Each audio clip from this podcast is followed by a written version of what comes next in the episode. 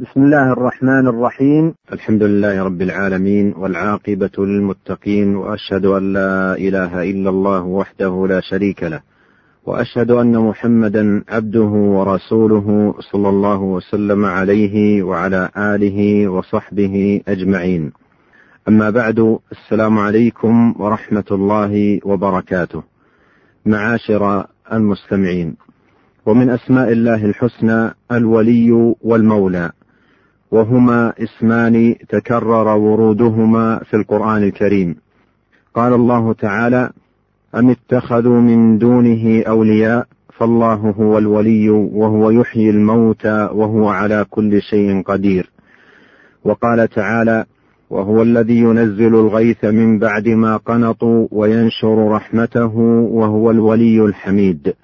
وقال تعالى وكفى بالله وليا وكفى بالله نصيرا. وقال تعالى واعتصموا بالله هو مولاكم فنعم المولى ونعم النصير. وقال تعالى بل الله مولاكم وهو خير الناصرين. وقال تعالى والله مولاكم وهو العليم الحكيم.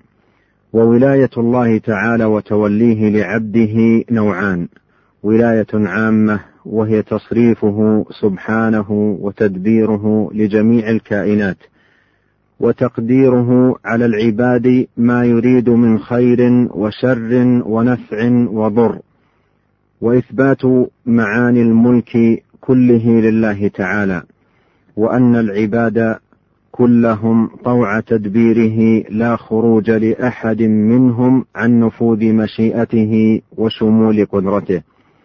وهذا أمر يشمل المؤمن والكافر والبر والفاجر. يدل لهذا قول الله تعالى ثم ردوا إلى الله مولاهم الحق ألا له الحكم وهو أسرع الحاسبين. وقوله تعالى هنالك تبلو كل نفس ما أسلفت وردوا إلى الله مولاهم الحق وضل عنهم ما كانوا يفترون. ومعنى كونه سبحانه مولى الكافرين أي أنه مالكهم المتصرف فيهم بما شاء. ولا يعارض هذا قوله تعالى ذلك بأن الله مولى الذين آمنوا وأن الكافرين لا مولى لهم. إذ الولاية المنفية هنا هي ولاية المحبة والتوفيق والنصر والتأييد وهي خاصة بالمؤمنين. وليس للكافرين منها نصيب بل حظهم الخسران ونصيبهم الحرمان ووليهم الشيطان ومولاهم النار وبئس المصير. قال الله تعالى فزين لهم الشيطان أعمالهم فهو وليهم اليوم ولهم عذاب أليم وقال تعالى فاليوم لا يؤخذ منكم فدية ولا من الذين كفروا مأواكم النار هي مولاكم وبئس المصير.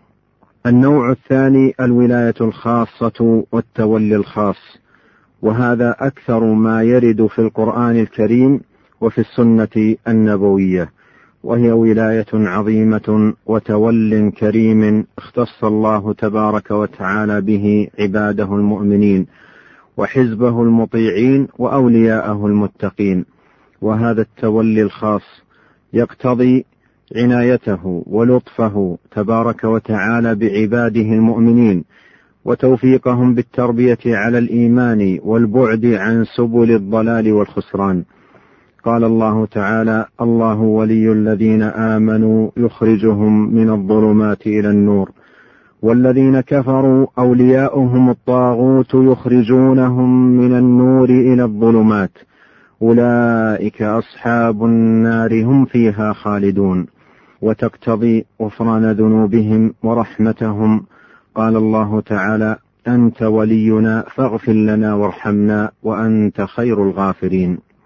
وتقتضي التأييد والنصر على الأعداء.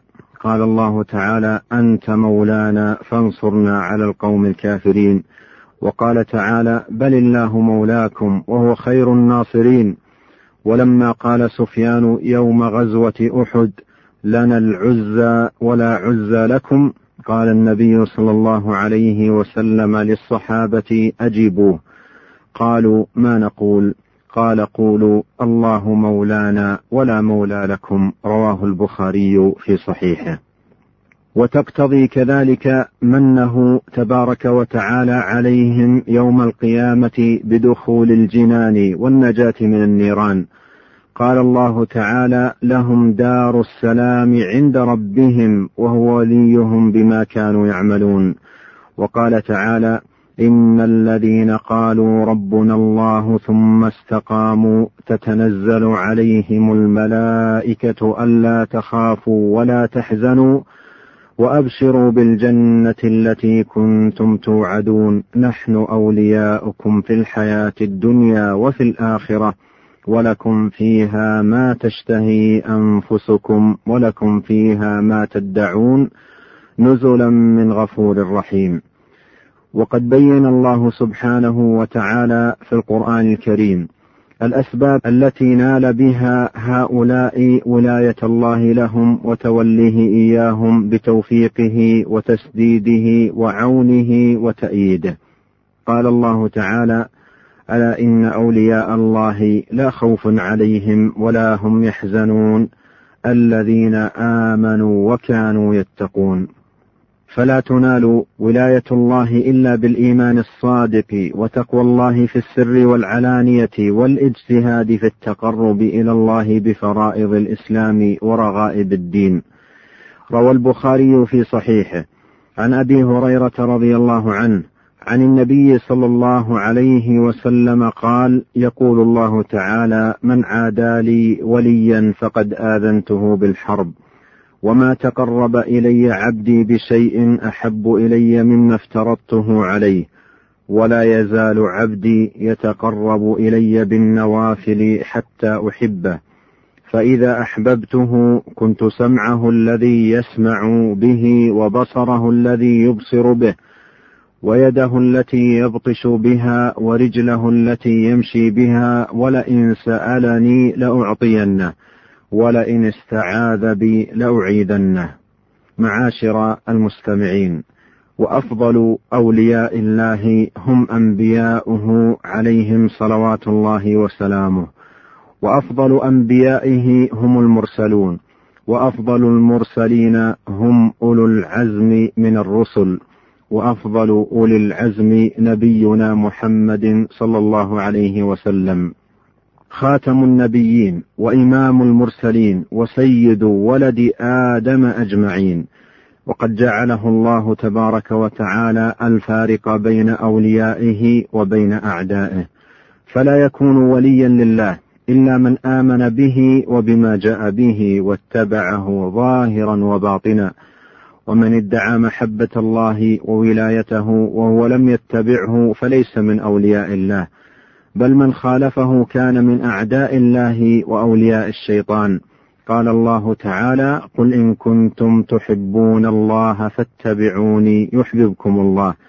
فبين فيها أن من اتبع الرسول صلى الله عليه وسلم فإن الله يحبه ومن ادعى محبة الله ولم يتبع الرسول صلى الله عليه وسلم فليس من أولياء الله. معاشر المستمعين وكثير في الناس من يظن في نفسه أو في غيره أنه من أولياء الله وهو في حقيقة الأمر ليس من أولياء الله.